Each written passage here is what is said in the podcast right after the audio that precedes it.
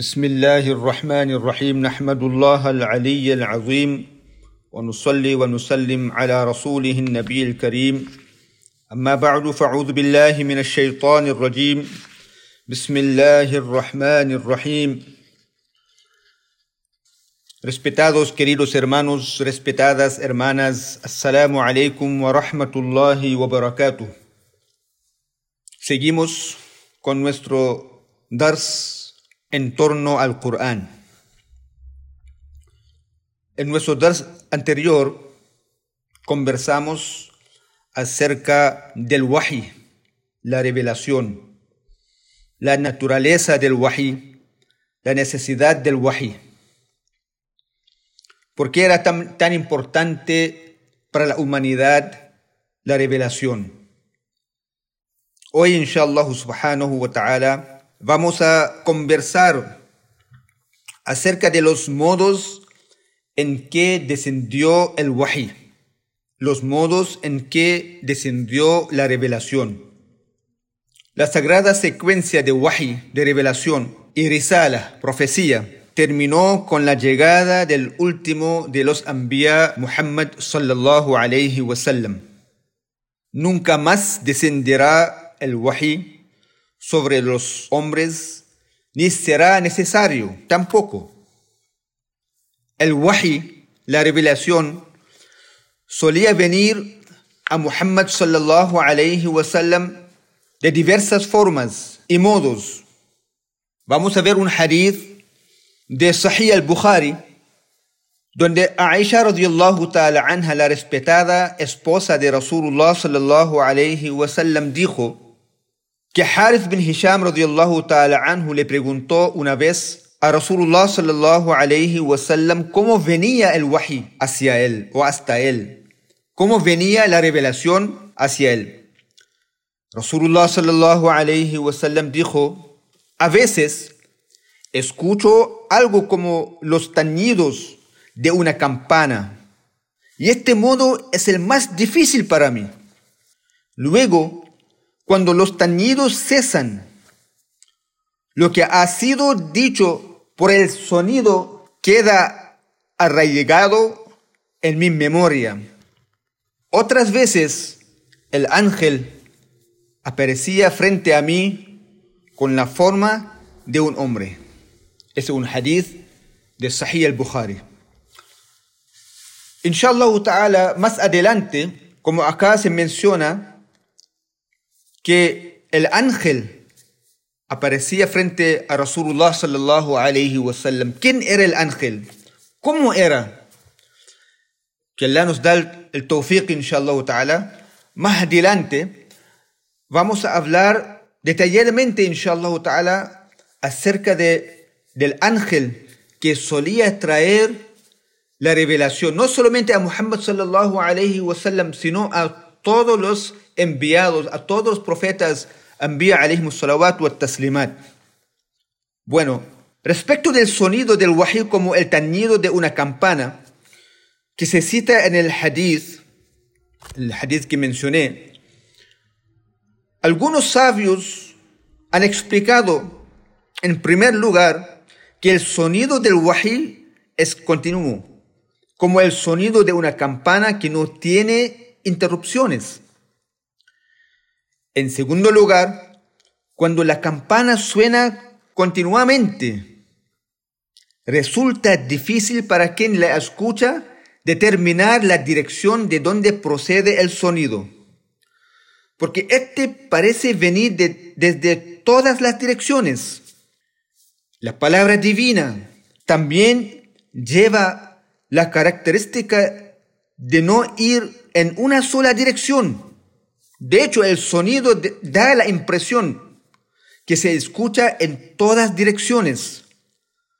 Una correcta in interpretación de este fenómeno es que como no, no es posible comprender esto sin una experiencia auditiva, Rasulullah sallallahu alayhi wasallam lo asimiló al sonido de una campana para que la gente pudiera entenderlo.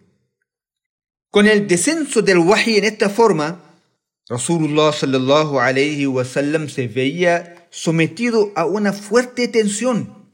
Aisha radiallahu ta'ala anha dijo hacia el final de este hadith que ella había visto la venida del wahi, la venida de la revelación a él, a Rasulullah sallallahu alayhi wasallam durante los días de extremo invierno, cuando cesaba la progresión del wahi, cuando paraba la progresión del wahi, su bendita frente sudaba a pesar del clima frío.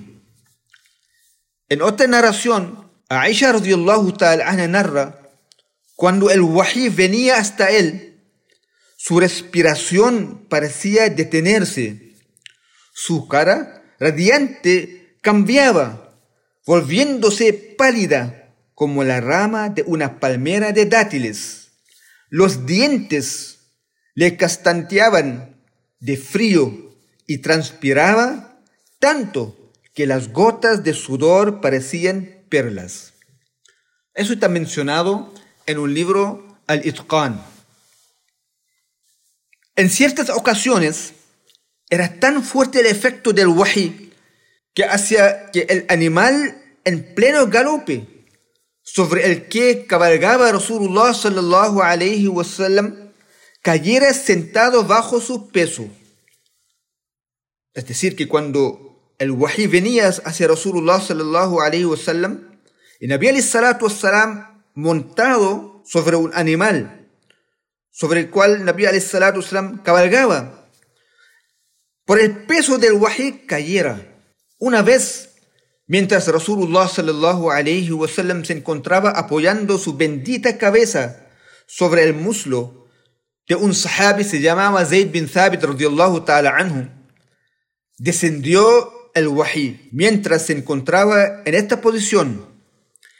Esto causó un peso tan fuerte sobre la pierna de Zayd radiallahu ta'ala anhu que su muslo parecía estar a punto de quebrarse. Este incidente está mencionado en Zadul Ma'ad. Había momentos en que un sonido de poca intensidad proveniente de este wahi era percibido por los demás. Sayyiduna Umar ta'ala anhu dijo, cuando la revelación venía hacia él, hacia Rasulullah sallallahu alaihi wasallam un sonido semejante al zumbido de las abejas se podía escuchar cerca de su luminoso rostro. En la segunda forma, el wahi podía venir hasta hacia Rasulullah sallallahu alaihi wasallam con la forma de un hombre y entregar el mensaje de Allah subhanahu wa ta'ala.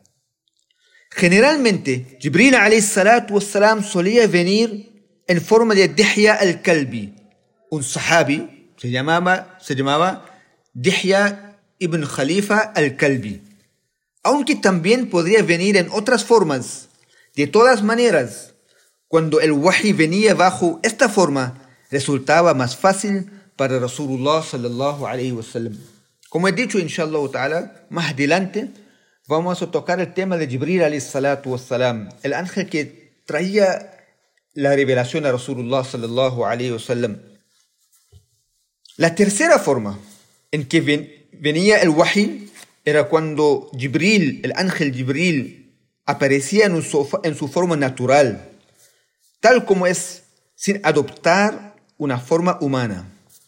Esto solo ocurrió en tres ocasiones durante la vida de Rasulullah sallallahu alayhi wasallam. La cuarta forma es reconocida como una conversación bilateral, directa y sin intermediarios con Allah Altísimo. Este honor fue concedido a Rasulullah sallallahu alayhi wasallam solo una vez durante el Isra al Mi'raj, el viaje nocturno y estando despierto y consciente. Además, durante un sueño, el mensajero de Allah, sallallahu alayhi wasallam, también tuvo una conversación con Allah subhanahu wa ta'ala. Eso era la cuarta forma. La quinta forma del wahi, de la revelación, sucedía que el ángel Jibril salam, sin aparecerse físicamente en forma alguna, dejaba las palabras del mensaje en el corazón de Rasulullah sallallahu alayhi wasallam. Esto se conoce como firraw, soplar en el corazón. Eso fue algunos de los modos de cómo llegaba la revelación, el wahi, hacia Rasulullah sallallahu alayhi wasallam. Y ahora veamos la cronología de la revelación del Corán. El sagrado Corán, Coránun Karimun, es de hecho la palabra divina de Allah subhanahu wa ta'ala. Por lo tanto, está resguardada en la tabla protegida. Como Allah subhanahu wa ta'ala dice en la sura Al-Buruj, sura 85, Bal huwa Qur'anun majidun fi lawhin mahfuz. Sin embargo, es una recitación sublime contenida en una tabla protegida. Entonces, desde la tabla protegida, al Lawh al-Mahfuz, el descenso del Corán se dio en dos ocasiones. Una vez, el Corán completo fue enviado a Al-Bayt al-Izza, la casa más elevada en el cielo del mundo. La casa más elevada es el Beit el-Ma'mur, que es una casa orientada hacia la Kaaba, que se encuentra en el cielo como lugar de adoración de los ángeles. Como nosotros tenemos una Kaaba en la tierra, en la ciudad de Mecca, directamente encima, directamente arriba, en el cielo de los mundos, hay un Kaaba, un lugar de adoración de los ángeles.